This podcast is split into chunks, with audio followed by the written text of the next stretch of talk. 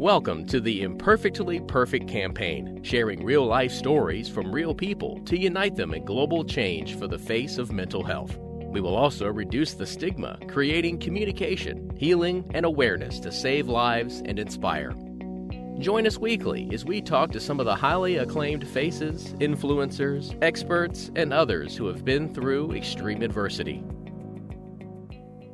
All right, guys, so welcome to another episode of the Imperfectly Perfect podcast. And today we've got another fellow Brit. And I'm actually really loving this series because this past week alone, I've been getting a lot of British people. Although this guy, I believe you are a Southerner, yeah? Yeah. yeah. so we've got a northerner and a southerner on it. So what I do, as I do each week, I'm just going to run down a brief bio, and we're going to get straight into this interview, guys. So Akshay Kumar, born and raised in East London, first exposure to the stage came at 11 years old as a result of his mother's concern over his painfully shy nature, and so enrolled him in classes at a local stage school. He was first cast as Don John in Much Ado About Nothing as part of the Shakespeare Schools Festival. He quickly went on to work with the National Youth Theatre and began building professional screen credits with roles in ITV's Lewis and BBC's Silent Witness. Wow, that's taking me back now. At 18, he got a place on the BA acting course at the Drama Centre London. That summer, he also landed the role of Asif in the BBC Two miniseries White Heat and was approached by United Agents mid production. Subsequently, he signed with United Agents one week prior to starting at the Drama Centre.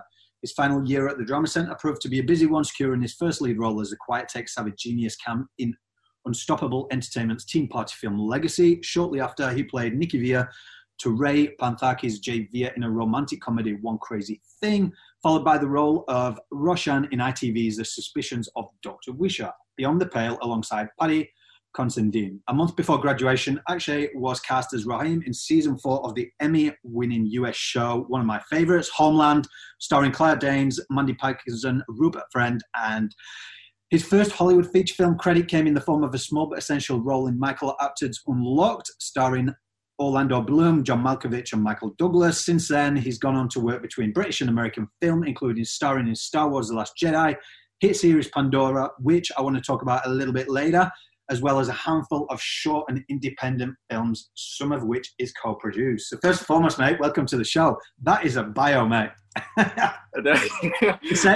your mum put it in from being shy. You've done some good Yeah, stuff. yeah, that's.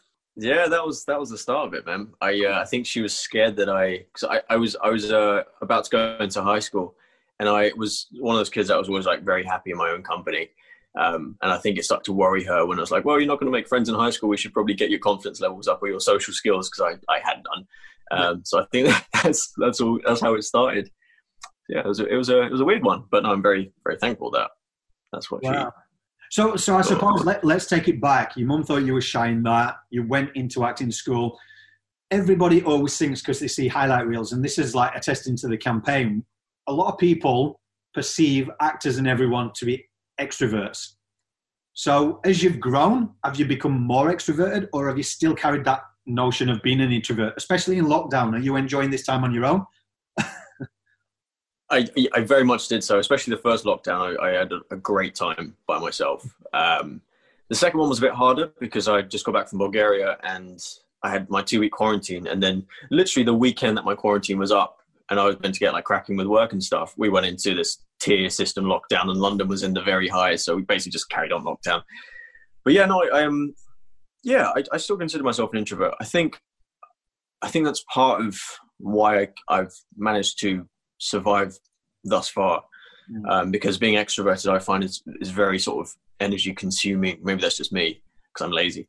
But um, it wasn't until I like didn't work for a year and a half when I was about 25 and I had to work in. I worked in a few pubs and a few sort of um, fast food restaurants, like in central London, and I, it forced me to become sociable. It forced me to deal with customers and to to uh, take shit from people. Sorry, I might swear. I swear quite a bit, um, and uh, feel free to swear with me to make me feel better. Um, and yeah, from from that, I think that was a real turning point for me actually, because from then on, I, I I was able to to turn an extrovert version of me on when I need to.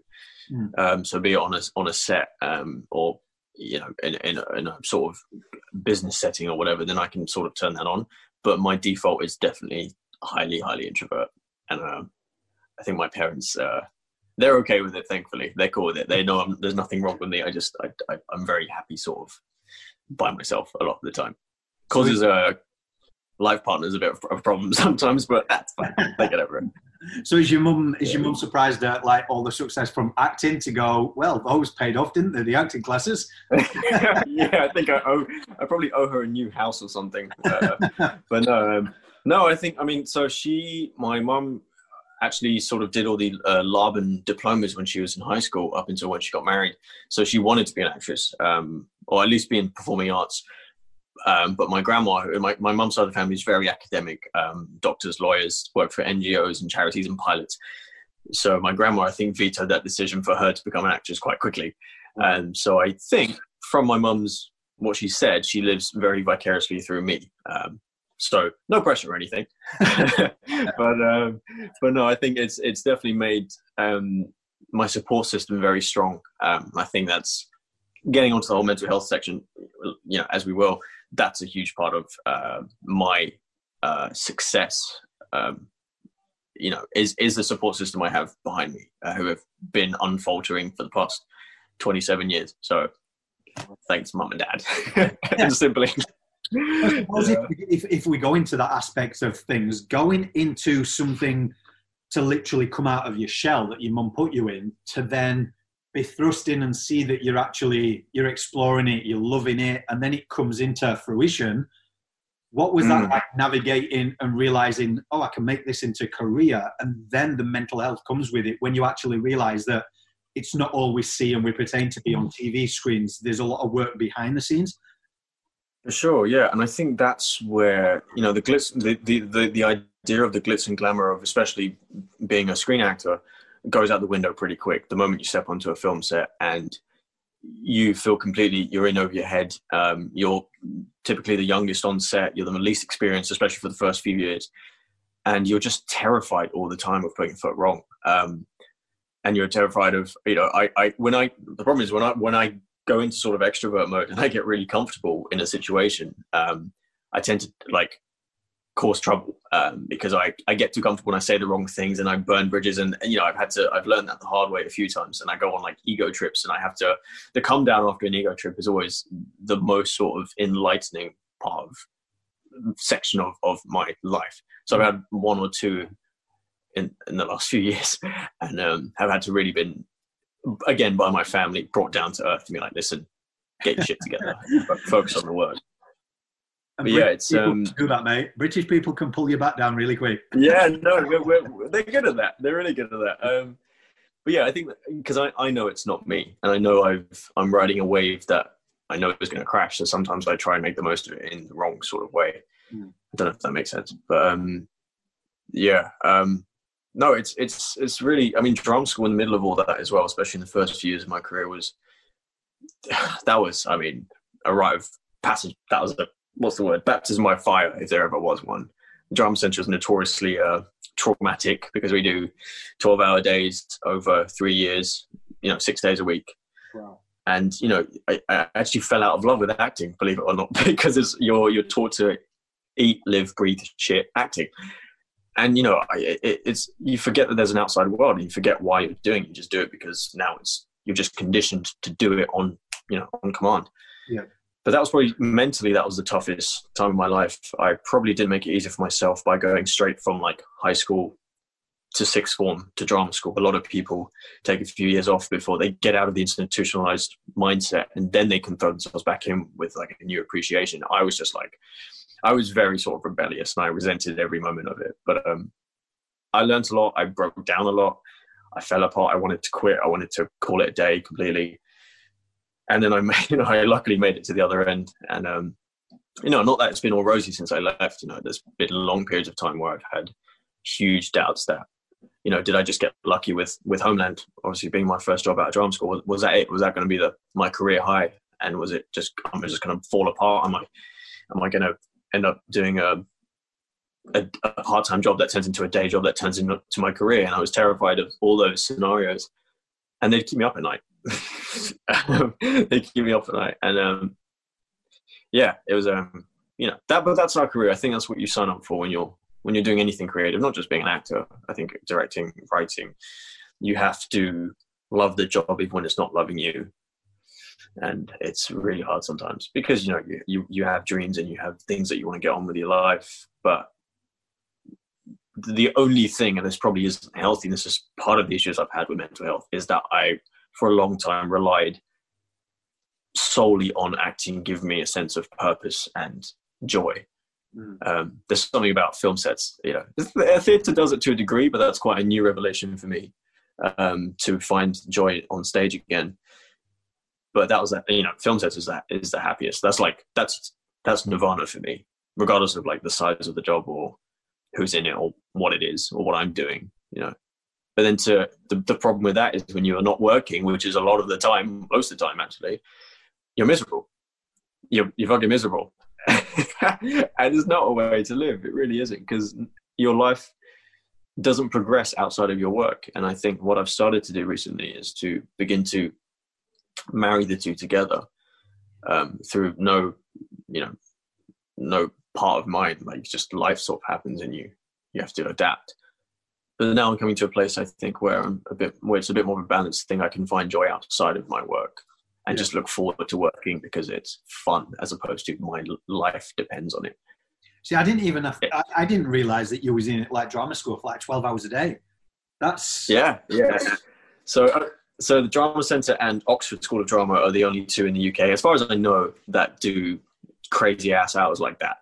Um, we have like your, your, your, triple like singing, dancing, acting continuous, or wow. Yeah, yeah, and then and then movement, and then you've got sort of like specialist acting style classes like clowns or animal studies, or the drama center has a, a um, its own brand of methodology of acting, which is which comes from a combination of Stanislavski's, you know, foundational work. You've got a lot of Rudolf Laban in there for the movement side of things, and then you've got Carl Jung, the, the psychologist who worked with Freud, like hand in hand.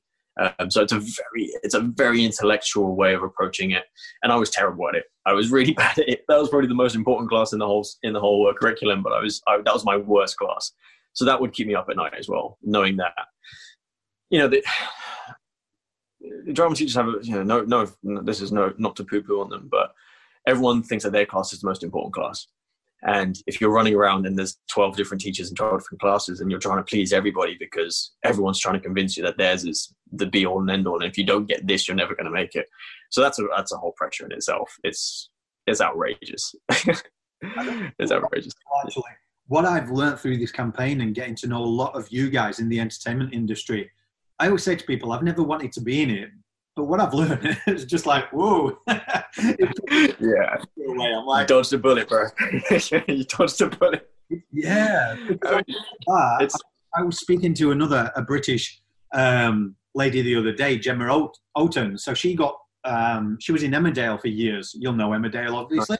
Um, and she and she said when she went to drama school, not only was there the performance anxiety as well on top, and then everything else. And then bullying starts when people get roles and they don't get roles. And I don't think people realize that what goes in hand in hand. So, did you ever encounter any of that? And you had a support system with your family, but did you ever talk about it in a in a group? If there's anyone out there at the minute going through very similar circumstances. Yeah, I think there's always it's it's like a grown up version of high school in that you know cliques are formed um, it was harder in, at Drama Centre because they have smaller smaller year groups. There's only like 16 people in, in your in your year, whereas most other drama schools it's 20 to 25, maybe 30. So it's like a full class. But yeah, it's uh, you know there from what I remember, um, there was a sort of elitism that formed, and um, based on like I don't I don't know. I guess it's like teachers can't help but choose favorites, you know, and then that feeds the egos. You know, we're young, aspiring, ambitious hungry actors. You know, we, we take we take praise where we can and we run with it. That's what we do when we're in our like early twenties. But um, yeah, no, it definitely. I, I was bottom of the rung. I was I was pitted as as as the worst in my year. Um, so being the youngest and the worst really like ruined it ruined my outlook on on the work and on the craft because I just I, I feel like I was just miles behind everybody and everybody was better than me. I was never gonna make it out of here, even though I had my agent. You know, I just kind of I was made to feel like I was un, undeserving of of my agent. Uh, so it was it was harsh, yeah. And you know that's that's that's sort of a general brushstroke, but I got a lot of that from the teachers as well, um, and it it was awful.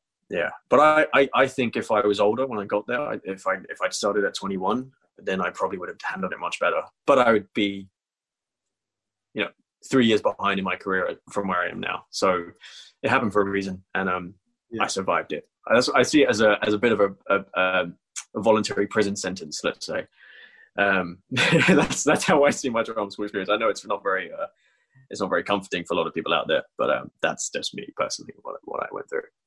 Well, well, I suppose, mate. I always say when I had to jump on construction to get this international for three months, I stood there with a hose. oh man! It could dust and everyone's like, "How did you do it?" I was like, I think for me it was more of a mental game, like going, "Okay, if I can do this, I can do anything."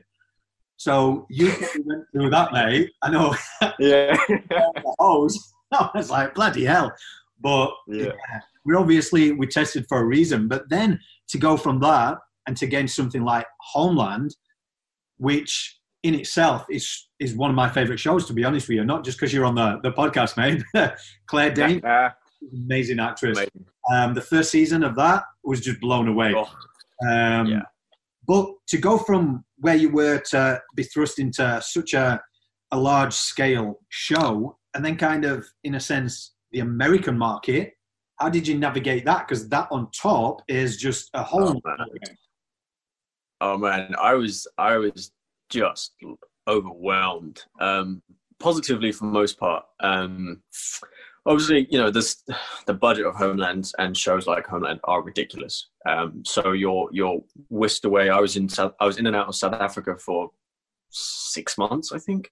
Hmm. Um, was flying on like business and eh, on you know just all these ridiculous things that a 21 year old should not really experience at that age. Hmm. There's, it's too good.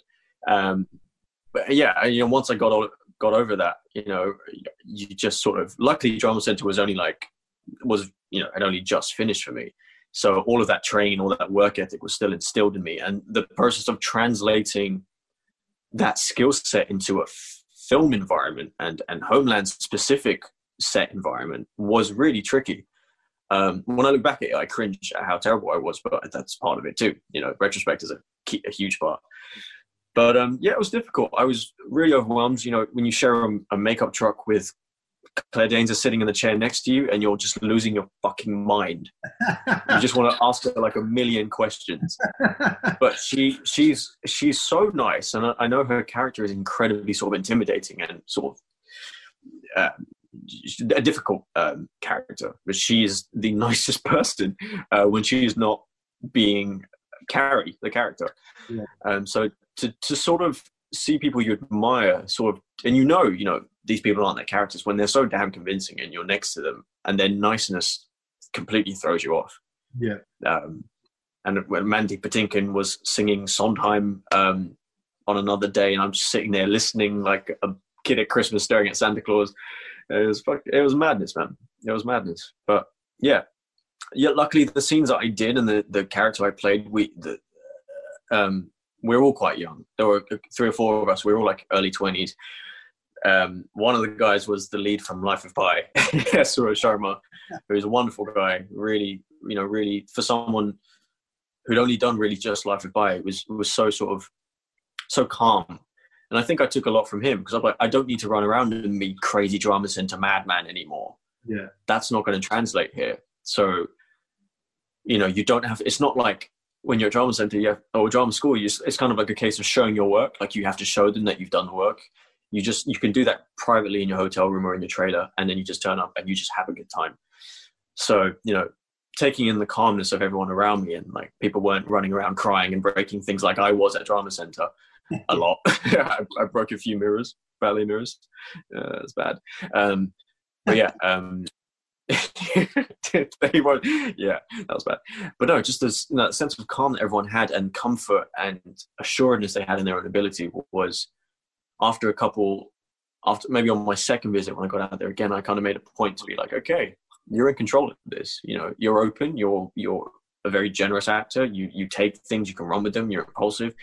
Bring all that stuff that you know that you know you can do because this is all this is all built for this character. So yeah, it was intimidating. And there were moments where like there's a cast dinner and everyone's there and the studio execs are there and the producers are there, and you just have to pinch yourself and be like, where would I rather be right now? Would I rather be in drama school? You know, I don't think so. so it's just, I think gratitude is a huge part of getting through yeah um, difficult, overwhelming experiences. Is just remembering like, where else would you rather be right now? So I remember on Pandora. I'll oh, go on. Sorry, mate. Oh no, just I was going to just jumping forward to Pandora, but we'll, we can circle back to that.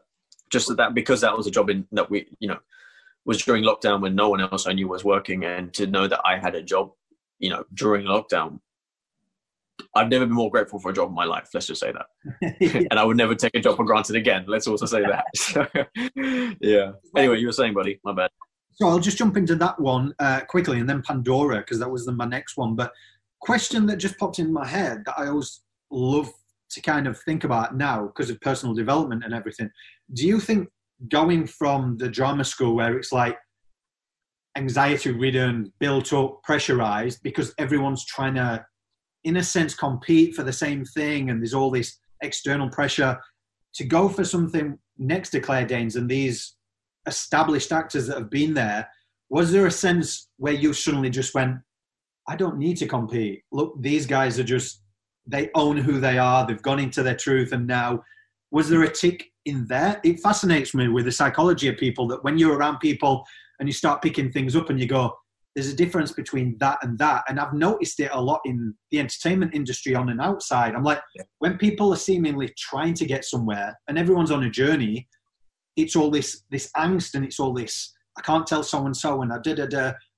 But the most successful yeah. people, you kind of, what, what's that commonality that they've all just got this sense of, yeah. Notice it's, that? A, it's, it's a it's definitely a groundedness, um, a sense of being rooted to to yourself, which um, you know in drama center in drama schools. So I keep singling out drama center like they're like the devil, but they're not. that's it's common for all drama schools.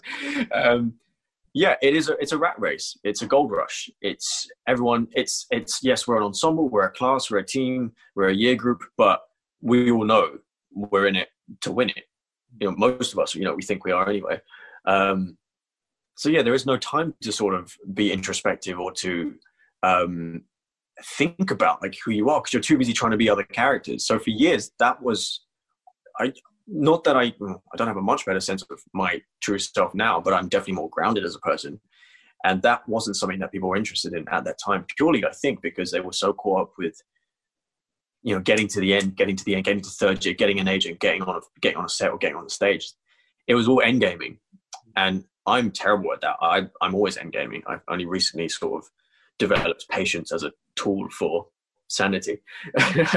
but um, yeah, at the time, you don't really have you don't have that retrospect. You don't have the maturity, and you don't have the resilience that you think you have. So I think resilience is a huge thing that drama school can't teach you. Mm. It can't teach you to be resilient when you once you leave.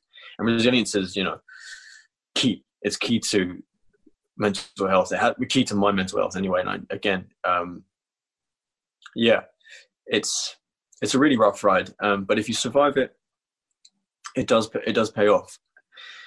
Does that answer your question? I'm not entirely sure. It does. It does. it does.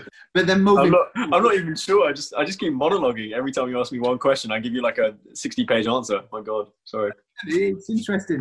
People the perspective of what like in the in that industry and everything because I have so many people in the entertainment industry who are trying to make it over here listening and they always send me questions afterwards and go, "Oh, well, I was going to go to Hollywood, and my agent here told me this and this." And even though I'm on an external point of view, I'm going.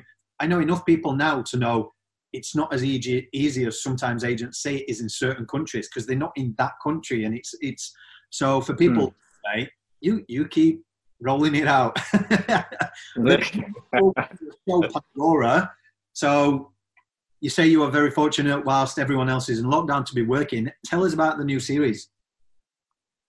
So Pandora season two Uh, basically, uh, if, if, if people have seen season one, uh, it's basically it's a it's a sci-fi. I want to say it was, and season one was at least like a t- sci-fi teen drama. It was pitched as sort of a cross between Star Trek and Riverdale, um, so the Starfleet Academy across with the teen drama of Riverdale, um, with the overall umbrella dark shadow of the universe is going to end, and it's down to one one woman to save it. so that you couldn't get more sci-fi if you tried. Um, so so that was season one. Um, and season two is basically picking up where they left off. Uh, interestingly, my character I auditioned for Pandora last last year June for a guest role on episode six. So I was like halfway through the season. I had maybe four or five scenes um, where my character basically just causes a lot of trouble. He's a, he's a real obnoxious, arrogant pretender. Uh, he wants to be one of the cool kids. He's done his best to lie his way into, but he's actually from a very poor family and doesn't have the stuff that cool rich kids have. So that was sort of his his his episode arc was almost like an entire character arc. Um, and then, yeah, I didn't know how it went because I didn't see it for months because it was in the US. And then I got a call. Um, I got an email soon after I got back from the showrunner Mark A. Altman, and he had told me he said that he loved he had seen the rushes of the of the, the episode. He loved my work, and if if they got a season two, he'd love to have me back for a couple more apps. I was like, ah, cool, that'd be fun. Obviously, at the time, it's Hollywood. You don't take anyone's word for gospel. And everyone that I'd learned by that point. So I was like, yeah, okay, cool. And then October rolled around, um, and they'd finished, and they just got greenlit. I read on like deadline that they got greenlit for season two, and I was like, "Oh, congrats, Mark, on season two. Hope it goes well." And then he wrote the best email back ever. He was like, he was, he was like, "I hope you know I wasn't bullshitting you. I'm not one of those Hollywood producers that says I want you back when I don't. I want you back. So let's make this happen. Let's get contracts together and stuff." That was like the long short of that email, and I was just like, "Oh wow, this guy's messing around." Okay. So fast forward to Feb, I'd just come off a play, and um, this this really amazing play. It was my first time on stage in like since I left drama school, and it went really well. It was a sort of small two week run, but it sort of changed my life in a way. Yeah, it did in terms of as an actor, anyway. And then, uh, yeah, and then lockdown happened. Then Pandora happened. So I came back. I am am back as a series regular. So I'm in all of the episodes. So going from four season one episode last year to every episode this year was was quite a leap. And um, yeah, uh, so my character sort of evolved. His name is Jett, spelled with two T's. Um, apparently, because he runs really fast, as we'd established in season one. Um, I run quite fast, so we did this really cool stunt sequence, and I think that's what stood out to them. We did this like it was, you know, like in I think it's Cocktail. Um, Tom Cruise like skids into shot, like into this hallway, and then runs down it. So I, I did that, and it apparently went down a treat. So I was known for that skid, um, that slide. Um, and yeah, so this year Jett sort of evolved. Yeah, he's still sort of like the key thing for me was that he um, didn't come back as a brand new character. He still had to have a bit of that obnoxious assholiness that sort of made him stand out in the first mm-hmm. season. But he's trying to be better. Um, he's he's gone through some some trauma, um, quite uh, fitting for this for this talk. He's gone through personal tragedies. He's dealt with them. He's been expelled from the from the academy. He's begged and pleaded to be back because he wants to be a better person, and you know he's doing his best in the only way that Jett knows how, which is to constantly put his foot in his mouth. but it's almost it's almost I hope anyway that it's uh, endearing as well as sort of aggravating. So that's that's what I, that was the line I was trying to go for.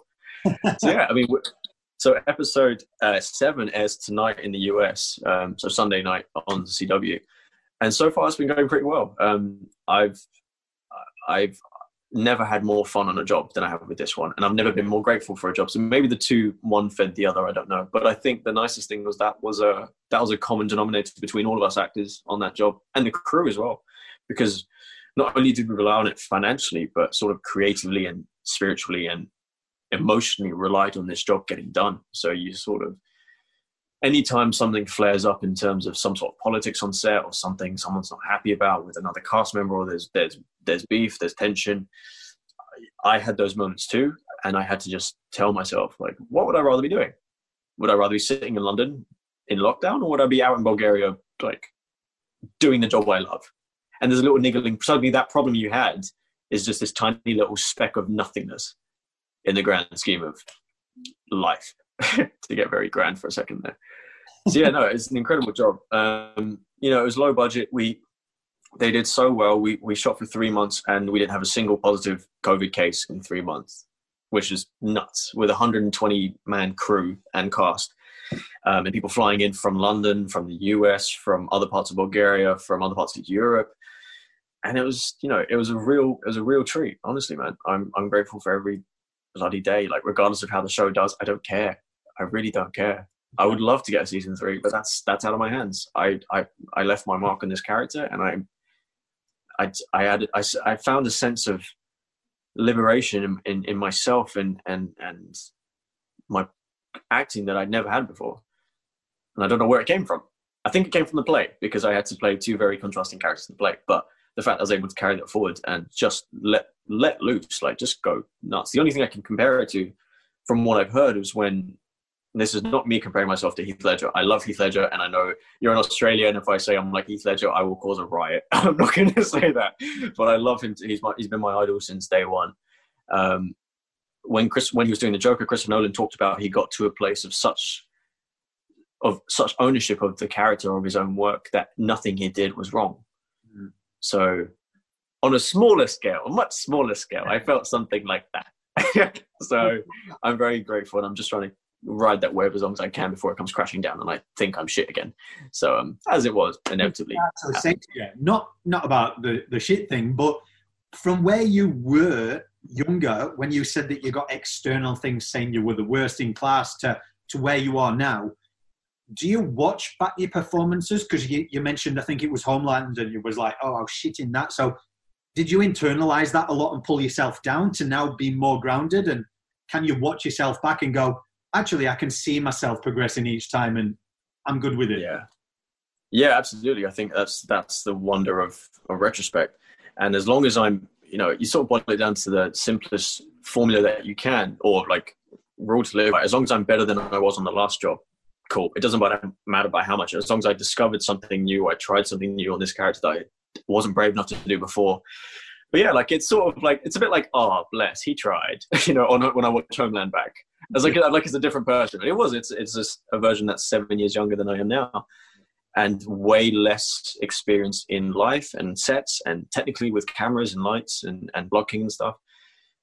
But I've discovered a truth to performances that I that I couldn't even find in three years of drama school.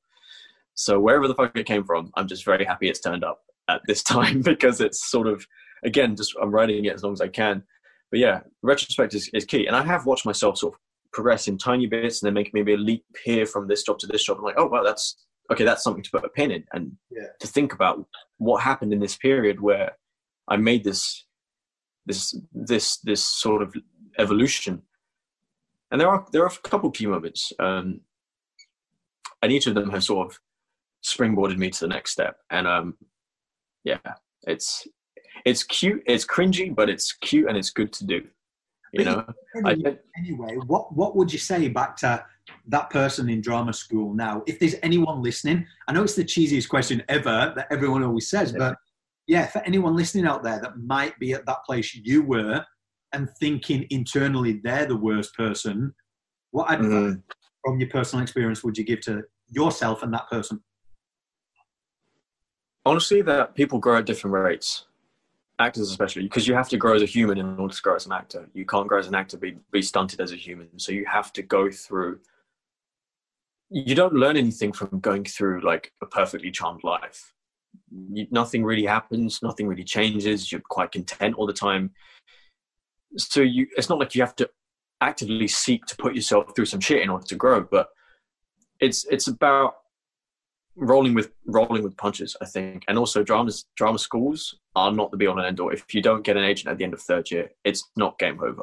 And I think a lot of people struggle with that because they end game so hard for like the show, the first show, and then you've got the showcase, and you've got the spring show, then you've got the summer show, and if you don't have an agent by then, you feel like, what have I spent three years doing? It's really not the case. Um, I know it's traumatizing. I know it seems like the thing that people are working for for three years, they work so hard, and you know, of course, everyone appreciates that but not getting an agent at the end of third year does not define the rest of your life or the rest of your career.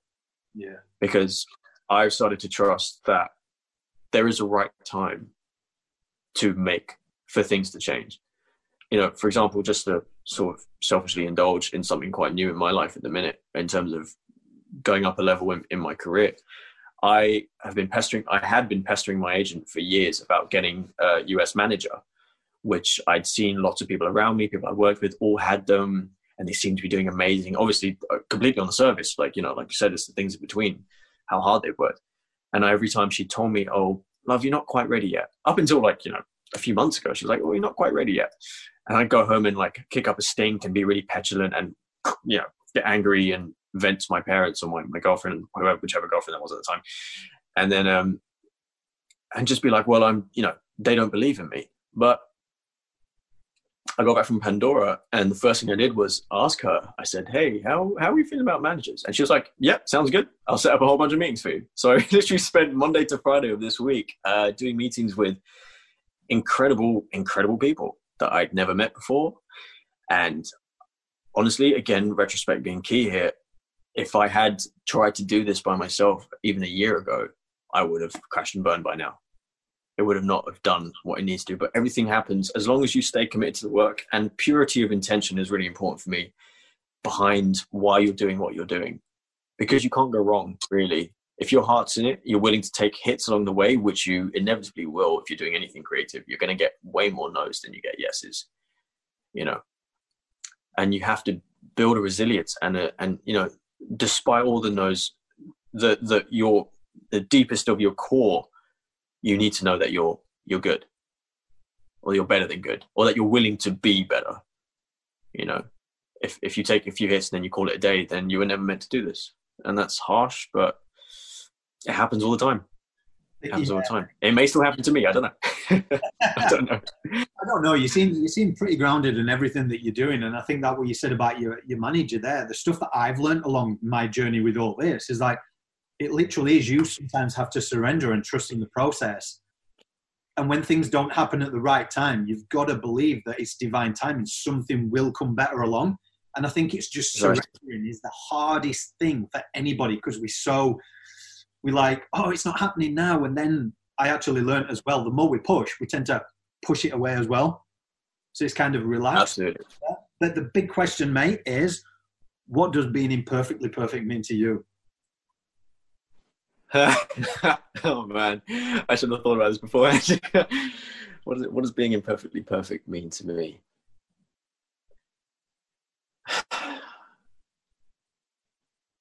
Am I allowed to take a minute? Is that okay? Yeah, of course you can. I was like, oh crap. Um, I, I, think I, I think I think you kind of just said it. I think it is it's a it's a sense of surrender in a way. It's a surrender to everything that you are in this moment. Because you're exactly the way you're meant to be, as far as I'm concerned, in this moment. This is a version of you that is imperfect, but it's perfect for this moment. You know, and you you have absolute permission and absolute control. We have free will after all, to decide how to look at yourself and this takes self-awareness which takes time and maturity and all those things and really bad experiences a lot of the time to look at yourself and accept before you go looking for i'm really logging out this answer by the way i'm just gonna just gonna before you go looking for love in someone else like i mean you have to acknowledge everything about you the good the bad the ugly we're we're we're, we're three-dimensional four-dimensional ten-dimensional human beings we have so many versions of ourselves that are all imperfect in, in their own right. But we fit together perfectly and it forms who we are. And I think if we ground ourselves in the self love of, yeah, I'm not perfect, I'm not striving to be perfect. That's not the end game here, you know? So that's, I guess, the longer version of what imperfectly perfect means to me, I think. There's no. Does right. that make sense? Yeah, of course it makes sense. There's no right or wrong. I said at the beginning of it, it it's true. It's just owning who we are. Like I think the imperfections come in the perfect moments. We are perfect. Like so, perfect, mate. I'll say. So, last question for you. What are you working on currently? I know you're working with several managers. What's in the pipeline for you, and uh, where can people find out more information about you? Oh goodness. Um, so in terms of pipeline, I've just been luckily the industry starting to pick up again in the US and stuff. So I've been doing a lot of a lot of tapes recently, which is, you know, really fun actually, way more fun than it's ever been. Um, so I'm doing a lot of tapes. I have I. I'm going to be meeting, I think, a few more managers. We're going to be making my agent and I are going to be making some decisions uh, from tomorrow about who we're going with and who and it's all very hush hush it's kind of fun. Um, and then we'll take from there. And then honestly um, we should know if pandora is going to get us getting get greenlit for season three in the next couple weeks after the season finishes. So fingers crossed that all happens. So if anyone has access to the cw that would be very I'd be very grateful if you watch it. you don't have to watch season one if you don't want to. Um, it's kind of like it's kind of like a repiloting. It is sort of like a, it's it's sort of an own it's an own show in its own right. Um, and in terms of where you can find out more about me, oh god, is this where I do the whole Instagram thing? I don't, I don't, okay, it's kind of, it's kind of oh god, it's kind of complicated. Um, so, uh, so if you are on Instagram, I'm at call me Che, spelled C H E. I believe that's right. And there's an call. Sorry, let me start again. On Instagram, you can find me at, at call me dot Che C H E underscore, or you can type in my name and you have to sift through a bunch of Bollywood actor fan profiles, and then you'll you'll probably find me. So it was actually, that's a discussion for now. I, I did notice that because I was um, I was I went to Instagram, then I went to uh, Google. Yeah, mm. there's so much between. There's there's another Akshay Kumar, and then I put the chain, and then it was IMDb, and then there was still another yeah. guy, and I'm like, oh well, mate, he's, yeah. he's, he's a big name as well, so you're in good company. yeah, no, I had, a, I had a chat with my uh, one of these managers I met, and he said, uh, "Oh, um, well, I guess we got to knock him off the top of the list." I was like, "Yeah, sure, let's go for it." You know, one of my life goals, but you know, competition with oneself, not with someone else. So Exactly. Well, amazing yeah. things, mate, and I appreciate you uh, for getting behind the campaign, coming on and sharing your story with us. But I will put all the links here, guys. So for anybody to find out more information about Akshay, just head to the website, head to all the Imperfectly Perfect campaign socials. We'll put all them up. But um, yeah, guys, until next time, simply head to Spotify or iHeartRadio where you can listen to this episode and all of our latest episodes. I just want to thank you again, Akshay. And Akshay, see, I can't even speak now. It's the end of a podcast. but uh, yeah, mate, I appreciate it. Thank you very much. Likewise, buddy. Thanks a lot. To find out more about the Imperfectly Perfect campaign and how you can get involved, simply head to our official website at imperfectlyperfectcampaign.org or email us today at info at imperfectlyperfectcampaign.org to speak to one of the team. The Imperfectly Perfect campaign is creating awareness and is not a substitute for professional advice. Should you need help, please refer to your nearest crisis number.